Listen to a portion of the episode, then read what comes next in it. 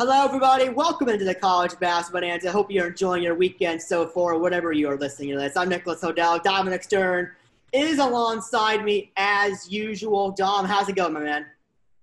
I'm doing great, Nick. Seems like college basketball will be back in the end of November. I'm hyped.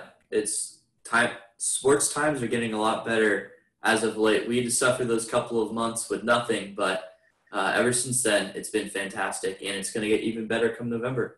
Yes, and that's exactly what our feature focus of this edition is on. We officially have a date. The countdown is on. November 25th is when this season will start, marking the Thanksgiving holiday weekend with its usual multi-team events, but this year taking on a lot more importance as the start of the season. The shifting of schedules already happening as bubbles are starting to form and MTs moving locations, and a lot of things have happened so far in the last few days. The Nally invitation to move to Asheville, North Carolina. Paradise Jam moving to Washington, D.C. The Battle for Atlanta is canceled, but the teams in that event might do something in South Dakota, but that will not be related to Atlantis. Numerous events have adjusted for to start on the 25th. Louisville is out of the MGM Resort's main event, but Coach Chris Mack tweeted about Louisville having their own bubble that will start on the 25th, lasting until the 5th. Duke may have their own event instead of being involved in that South Dakota bubble with some of the teams in the Battle for Atlantis event. And Holiday Hoopsgiving in Atlanta, that bubble in the middle of December, but Kentucky and Georgia Tech play on November 27th. And, you know, I could care less where all this stuff happens. We're getting college basketball, it seems like, and that's the best thing. That's fantastic news, Dom. Yeah, that's the attitude. And I think that some of what you mentioned is actually pretty cool because, like, do schools really want to go to South Dakota for a basketball tournament? No.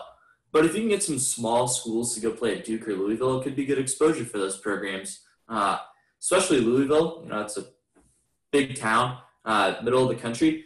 I'm sure a lot of schools can go there, get some good looks, and I'm sure that could be a beneficial experience for everyone. Obviously, not as cool as playing on national television in those huge MTEs, but you got to make of what the situation gives you. And I think that those could be good solutions, but you're 100% right.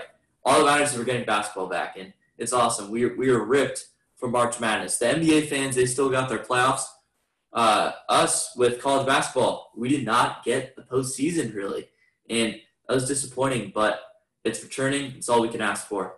Yeah, I'm kind of jealous of those NBA fans. They actually did get their postseason. But, you know, when you mentioned about, you know, not playing the MTs and not getting the television exposure, I still think they'll get that exposure because I think that ESPN, Fox, they're going to be all over these bubbles, I think, trying to get their crews out to these bubbles. And, you know, we talked about Morgan Sun and what their plans were in a previous episode. They got about three different windows they're looking at. The West Coast Conference is like looking at Las Vegas, trying to get a bubble set up there. And it would seem ridiculous to me if the television exposure didn't eventually get into those bubbles, especially with Morgan Sun. I mean, you got a lot of programs there that are big television draws. And I think that eventually the television is going to get there. I mean, there's no way that it doesn't in my mind. I mean, we've seen how it could work in the NBA bubble. It's worked fantastic, and I just don't think there's any other way that if college basketball doesn't get on TV with the bubbles and MTEs and Thanksgiving weekend, I think that's a complete failure because this is probably the most exciting time we've had as basketball fans for a while now, ever since everything got shut down. And I really think that we're going to see basketball on television for Thanksgiving. That's pretty obvious to me, and especially that first day. We're going to see a ton of games in ESPN, ESPN2, ESPNU, like we normally do. And I mean, this is probably my second favorite time of the year, the MTEs in November, next to March. And the fact that we're getting it to start the season off is extremely mouthwatering to me. Right, and you mentioned the exposure. I think that they'll also benefit from the fact that I believe I'm right in this case, the NBA won't be starting until late December. So they won't have to interfere with the start of the NBA season when NCAA basketball begins. And that's something they always have to deal with because generally speaking, there are a lot of NBA fans who choose to not watch college basketball during the NBA season except for March Madness. And they won't have to deal with that at the beginning, and they'll be wanting basketball because the basketball season is going to be ending at some point in the near future. and then they're going to go a couple of months, and then what's going to come back first is college basketball. And I think college basketball could really market itself at the beginning without NBA play at the beginning. Now, they still will have to compete with football, both college and NFL, but it seems like there's going to be less of a competition at the beginning of the season than there would be normally. Yeah, and I mean, you will see, like, the occasional finals get pretty good coverage, but, you know, so many sports going on in a typical November. I mean, this is no typical November we're getting into, but in a typical November, you have a lot of different sports going on, sort of diluting that market for college basketball. And really, that is one of the reasons why it doesn't really get as much attention until college football ends, because you get all these sports into one area of the calendar. And it does leave for a little bit of dilution, a little bit, for college basketball being left behind compared to college football and the NFL. But without the NBA until December or so, this is a perfect opportunity to market the sport after so many months of being absent. And I love it. I truly do. I think this is perfect that we're going to start this season with MTEs instead of Duke playing team at Boston or some mid-major like that. Not that there's no fun in those, because we saw. That was cool last year. Yes, we saw a lot happen last November in December also, in the way of mid-majors having their way. And that was great. I mean, does it happen all the time? No. And I think that's part of the reason why a lot of people kind of wait until the conference season starts to get in on the action and watching college basketball. Now that we're getting onto MTEs almost straight away, this is perfect to me. This is absolutely perfect to me in the form of trying to get some traction to start the year. Sure, we'll probably still have the same lower numbers compared to the conference season. And sure, we'll probably have a lot of people, you know, trying to figure out who the teams are.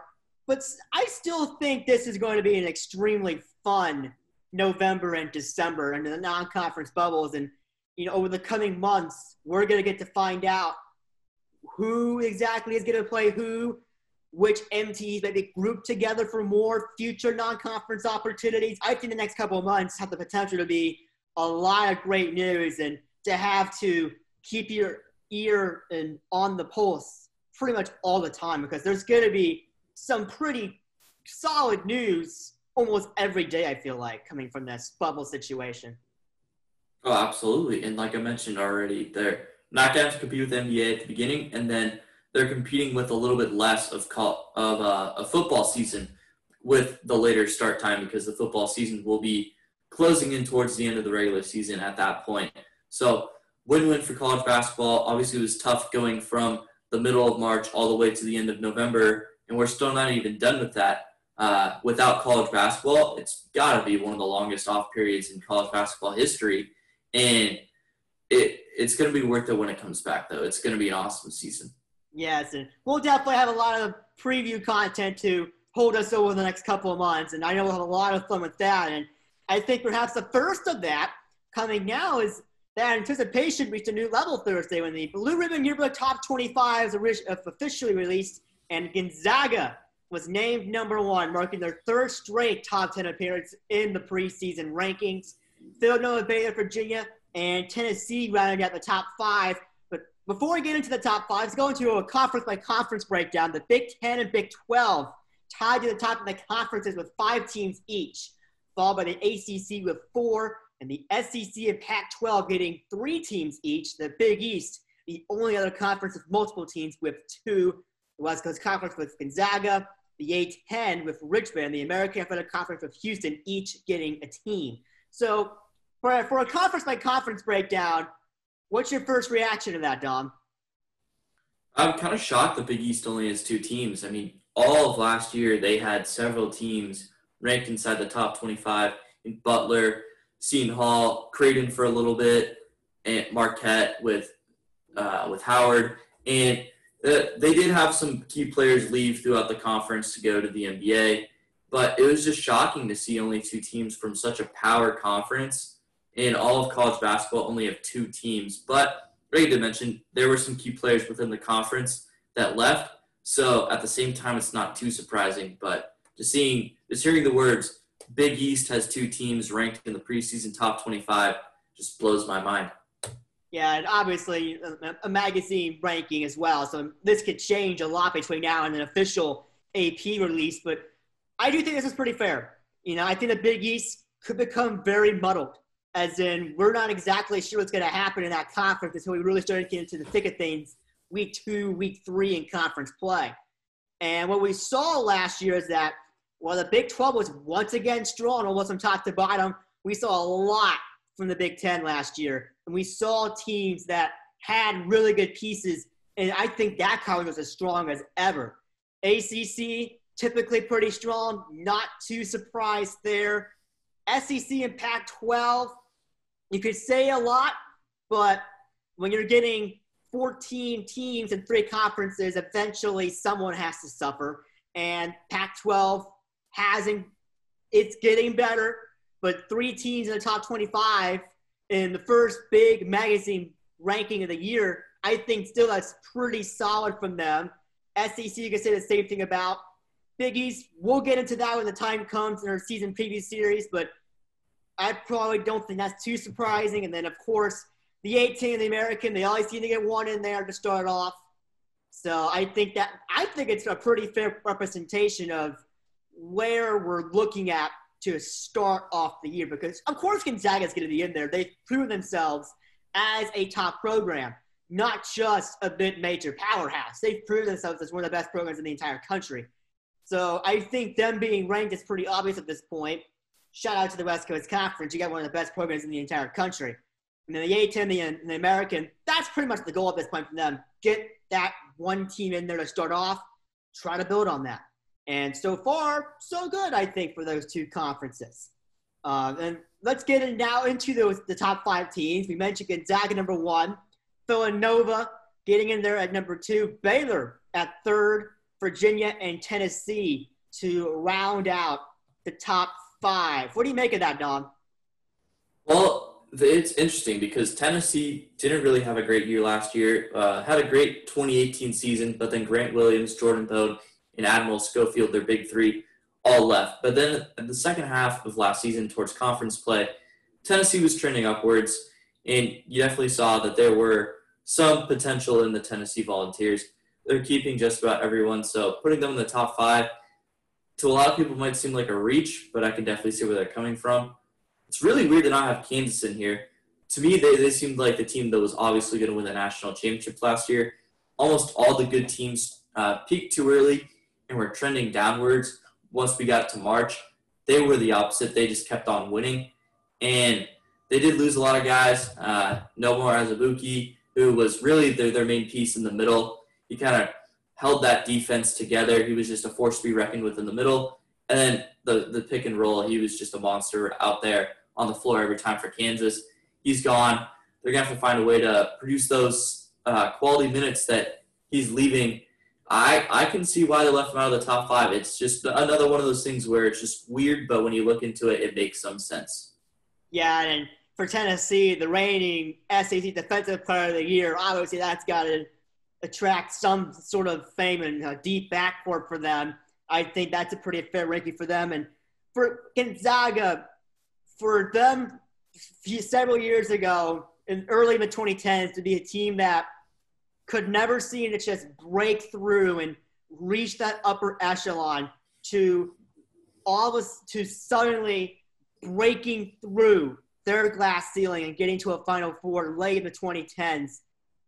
They've done some incredible things, and I think that for them, this is sort of the peak now to where you are number 1 in the first big top 25 ranking, obviously unofficial, but the Blue Ribbon Yearbook, they've been doing this for 40 years, and it's fantastic. I mean, I've gotten in the last couple of years, and I'll be basing a lot of my stuff over the next several weeks or so off of that after I get a chance to dive deeply into that. Mixing out of the academic classes. Good luck to me on that. But yeah. This is really good for Gonzaga. I mean, they have really turned themselves into a national powerhouse from a mid-major powerhouse that always seem to have really good teams, and I think that's very good for them. And I think the top 5 is pretty dang fair. I mean, you could see a little bit of uproar of Baylor over Kansas. I mean, some of that probably will not sit too well with the Kansas faithful, but I just got to say this. I mean, Baylor and Kansas, they were in the top two for a while last year, not just in the Big 12, but in the entire country. And I think that battle is once again going to be extremely entertaining between those two teams. And Kansas just barely missing out on this top five. But I think as the season goes along, I think Kansas will try to prove themselves. Yeah, Kansas, obviously led by Bill Self, they're always going to be good. And I wouldn't be surprised if they certainly jumped into that top five early in the season with some strong performances. They're just one of those teams that you can never really count out, except for that one.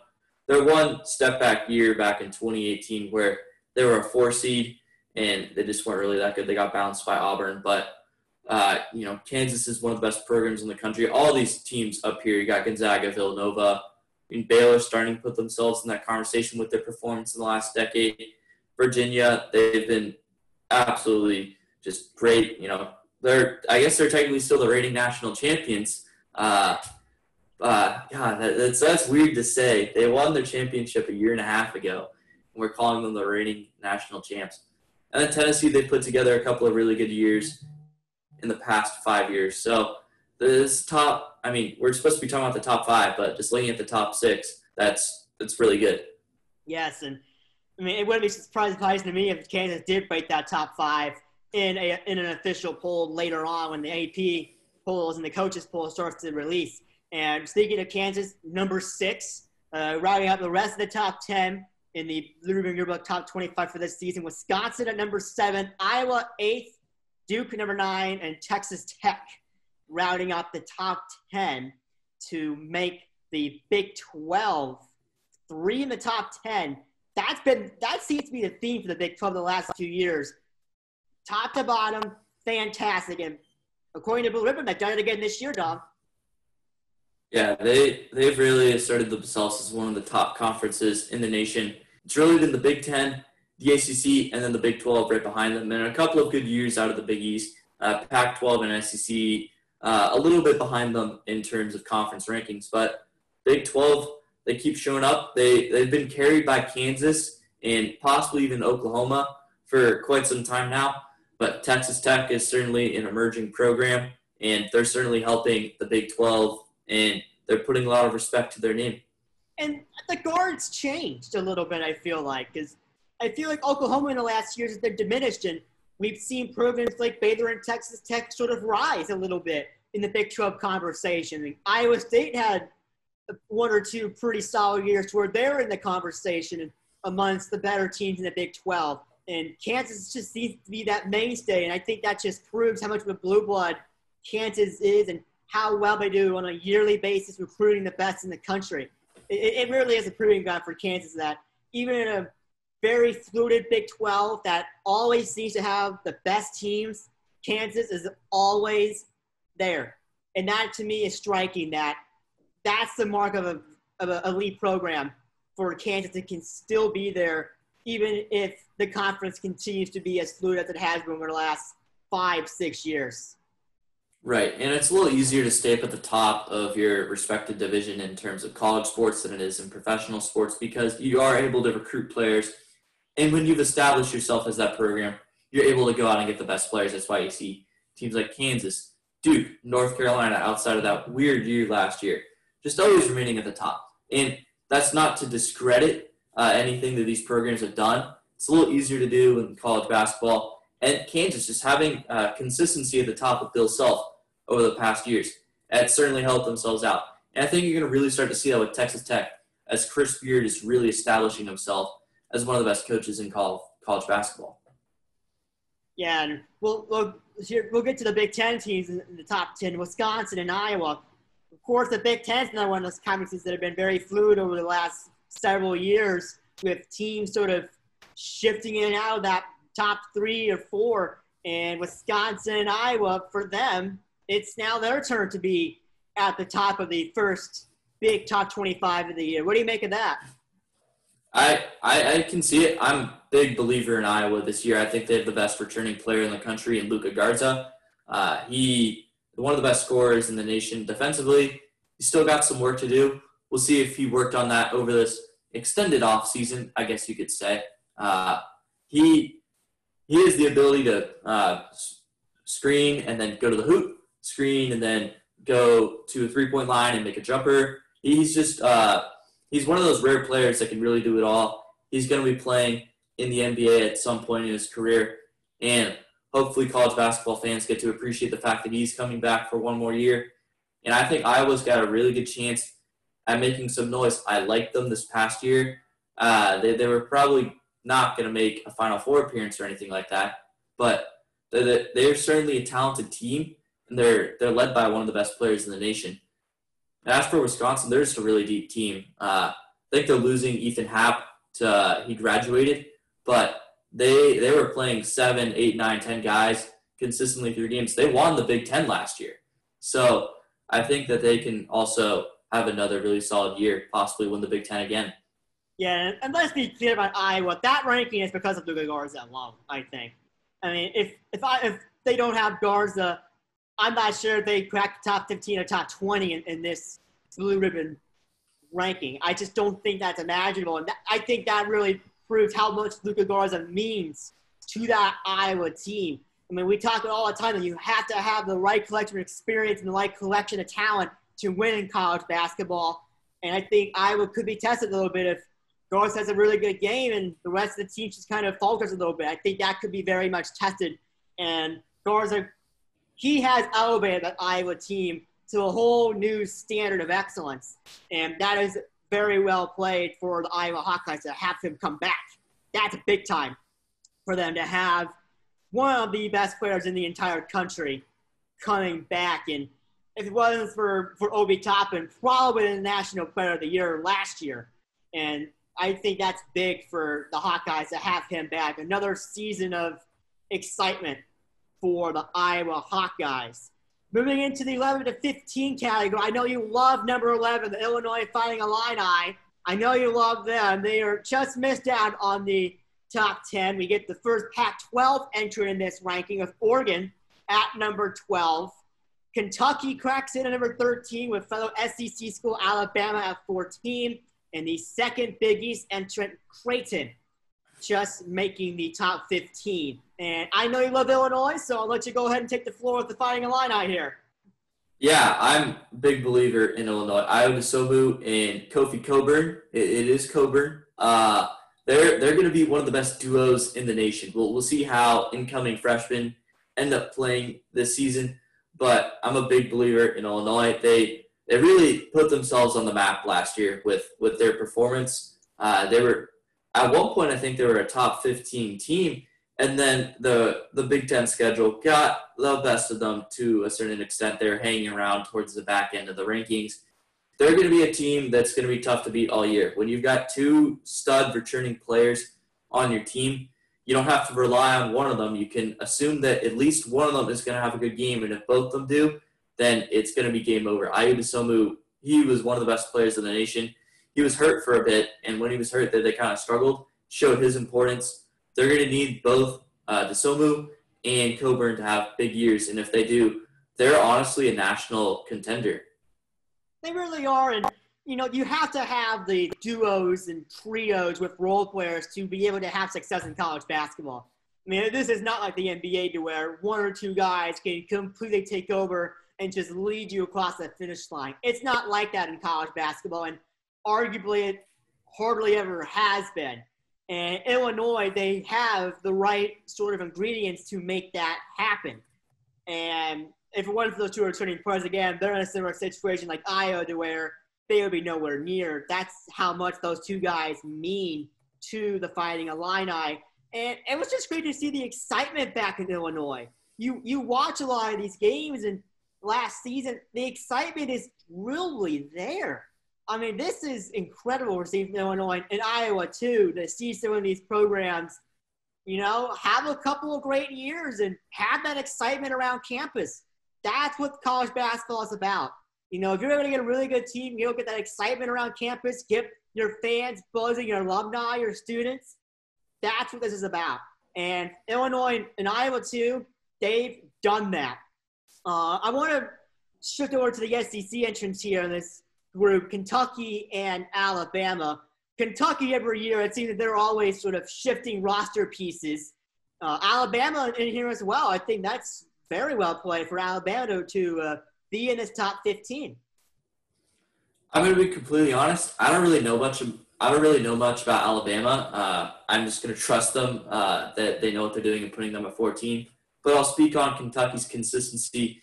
The fact that John Calipari brings in new players every single year and he's able to compete every single year is incredible. They started slow last year, and that happens quite often when he has a bunch of young players.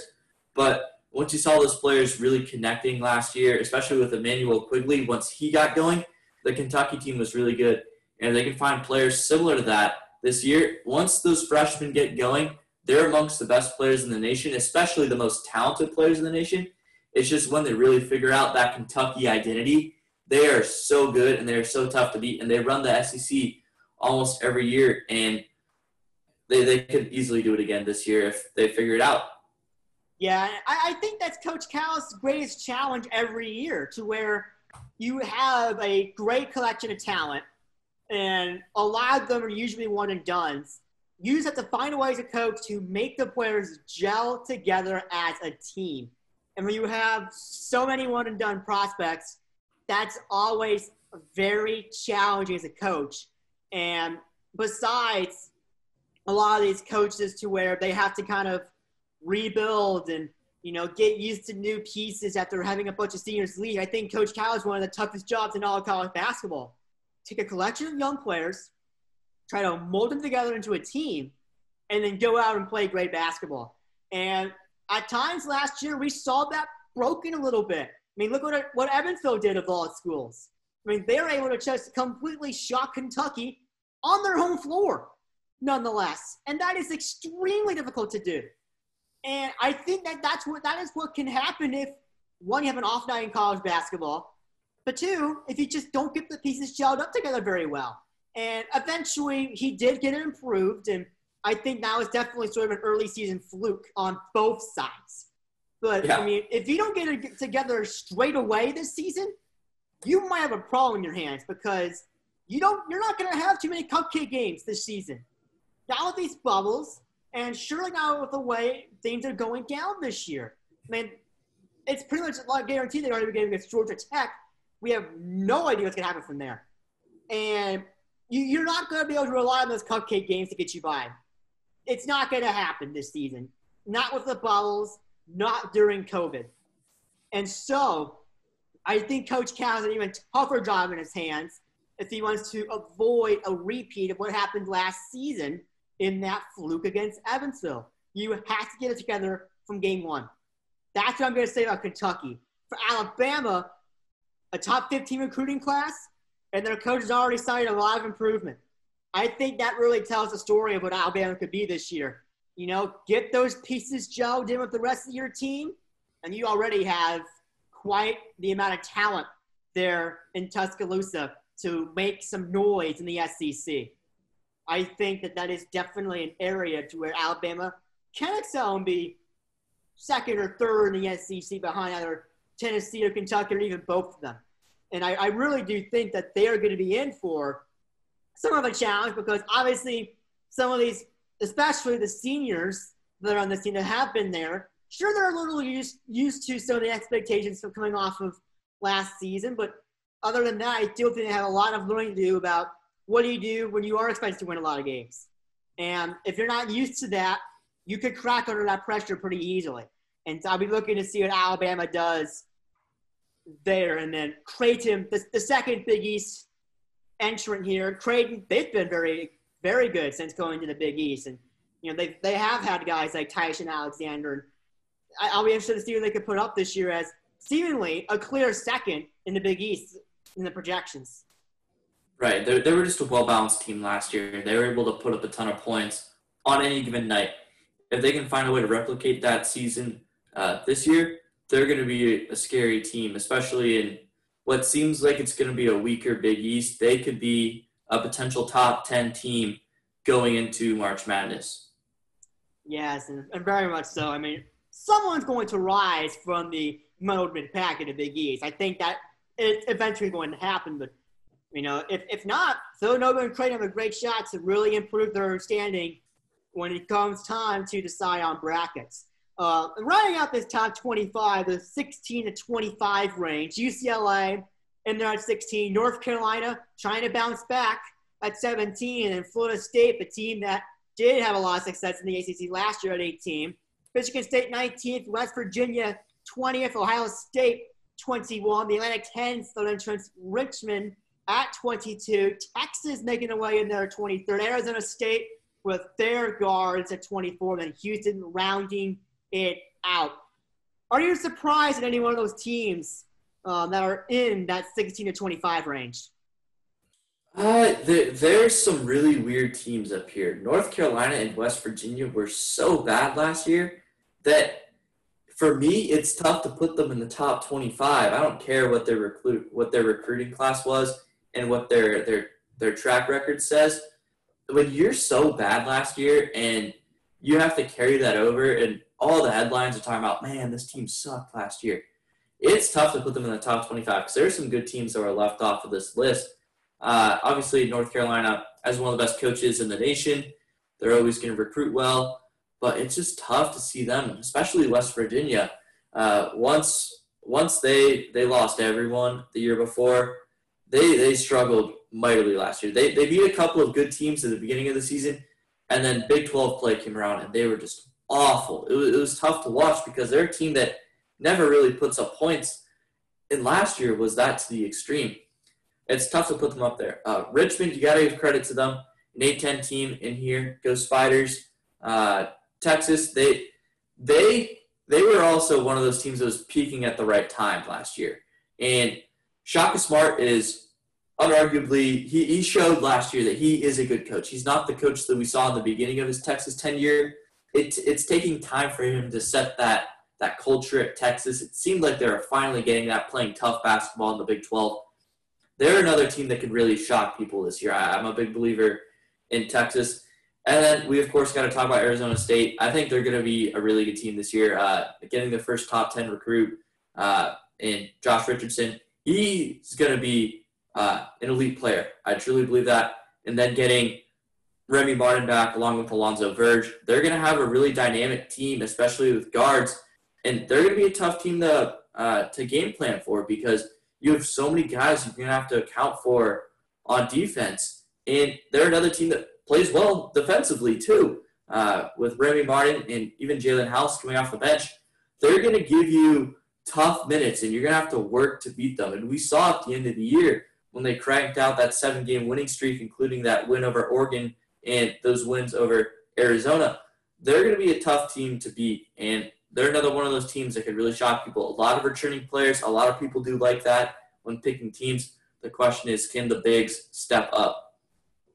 Yeah, and I'll say this. North Carolina, I think they had a fluke season last year. I mean, it was shocking that they struggled as much as they did, especially with Cole Anthony. But I think, again, that just proves that you cannot just have one guy in college basketball and expect him to carry every single game, because it is not possible in college basketball to have one guy.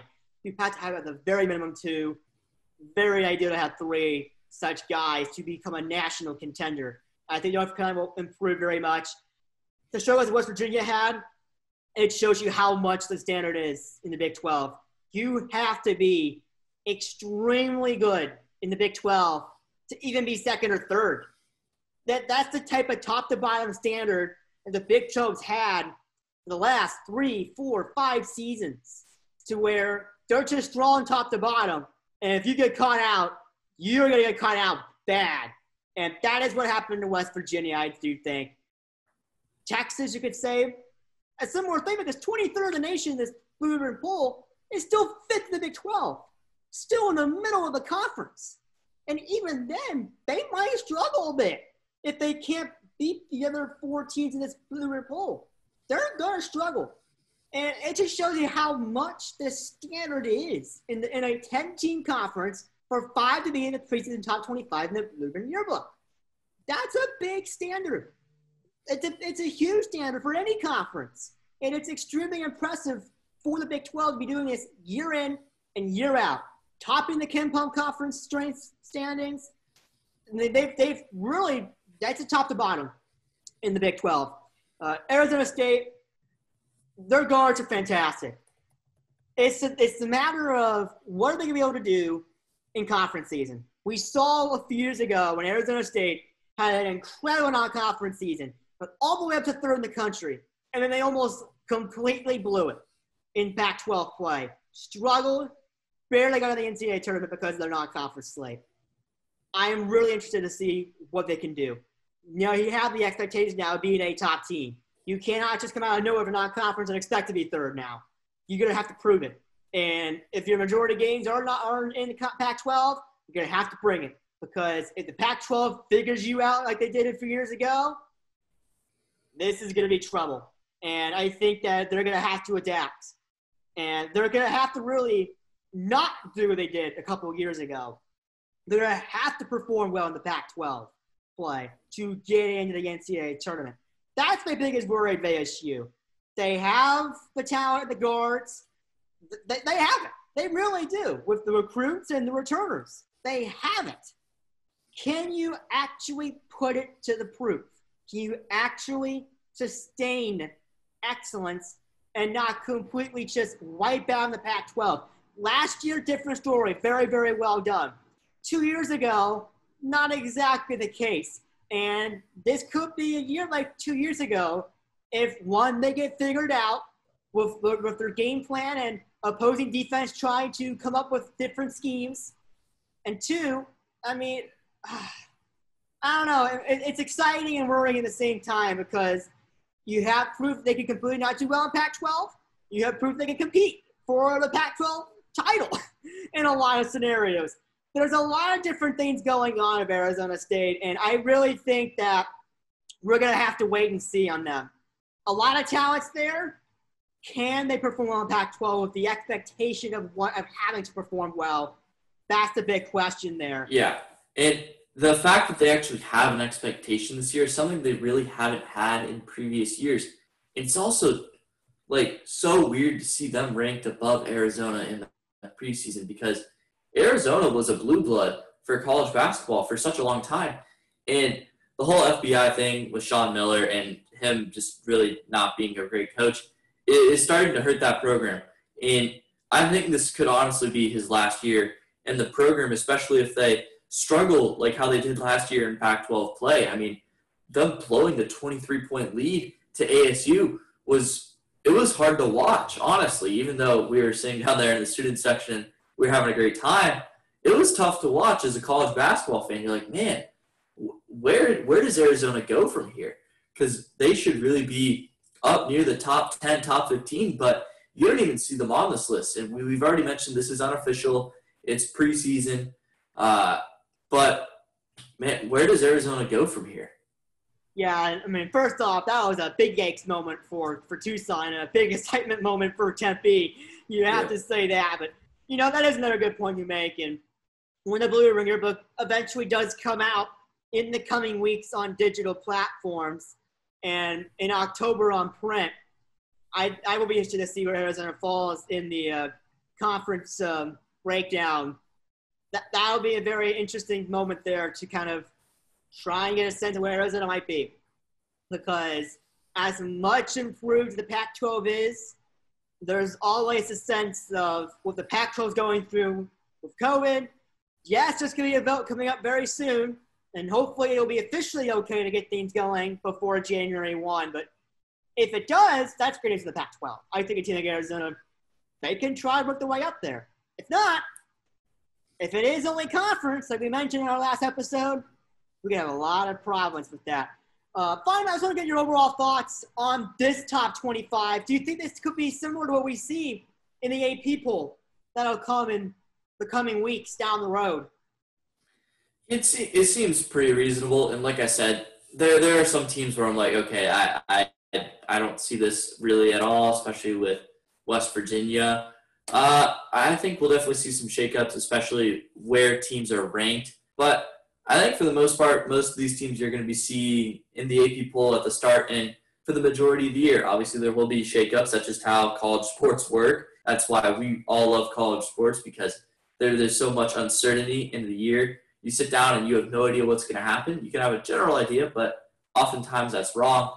And I'm stoked for this upcoming season. Just seeing a list of top 25 teams, and it's not just about recruiting, is awesome. And there are lighter days ahead. I mean, there really are. You know, I think this is fair to me. I think North Carolina, based on last year, you could say that perhaps they don't deserve to be up there, but I think that they will get into the lower portion of the AP poll. You could say you want about West Virginia, and I do think when it does come into the bottom five, I think you'll see some other teams in there in the AP poll and another team sort of take a back step. I mean, you could say you want about that portion of it. The top portion of it seems fair to me.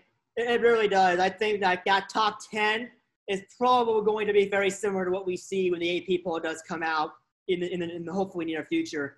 I think that's going to be very similar. Bottom half of the poll, we'll see. I mean, obviously anything can happen on that portion of it, but overall, very fair. From a conference breakdown perspective, extremely fair. I think that when we showed the conference breakdown graphic for the beginning of the program, I think that is going to be very similar to how this all breaks out in March. I think this will be very similar to what we sort of see when the NCAA tournament bracket does come out. And I think it's very fair from the conference breakdown perspective, very fair from the top 25 perspective. Thank you once again, Don, for coming on. This has been the College Basketball Bonanza. For Dominic Stern, I'm Nicholas Hodell, wishing you a very good day, night, weekend, wherever you're listening from. Have a good one, folks.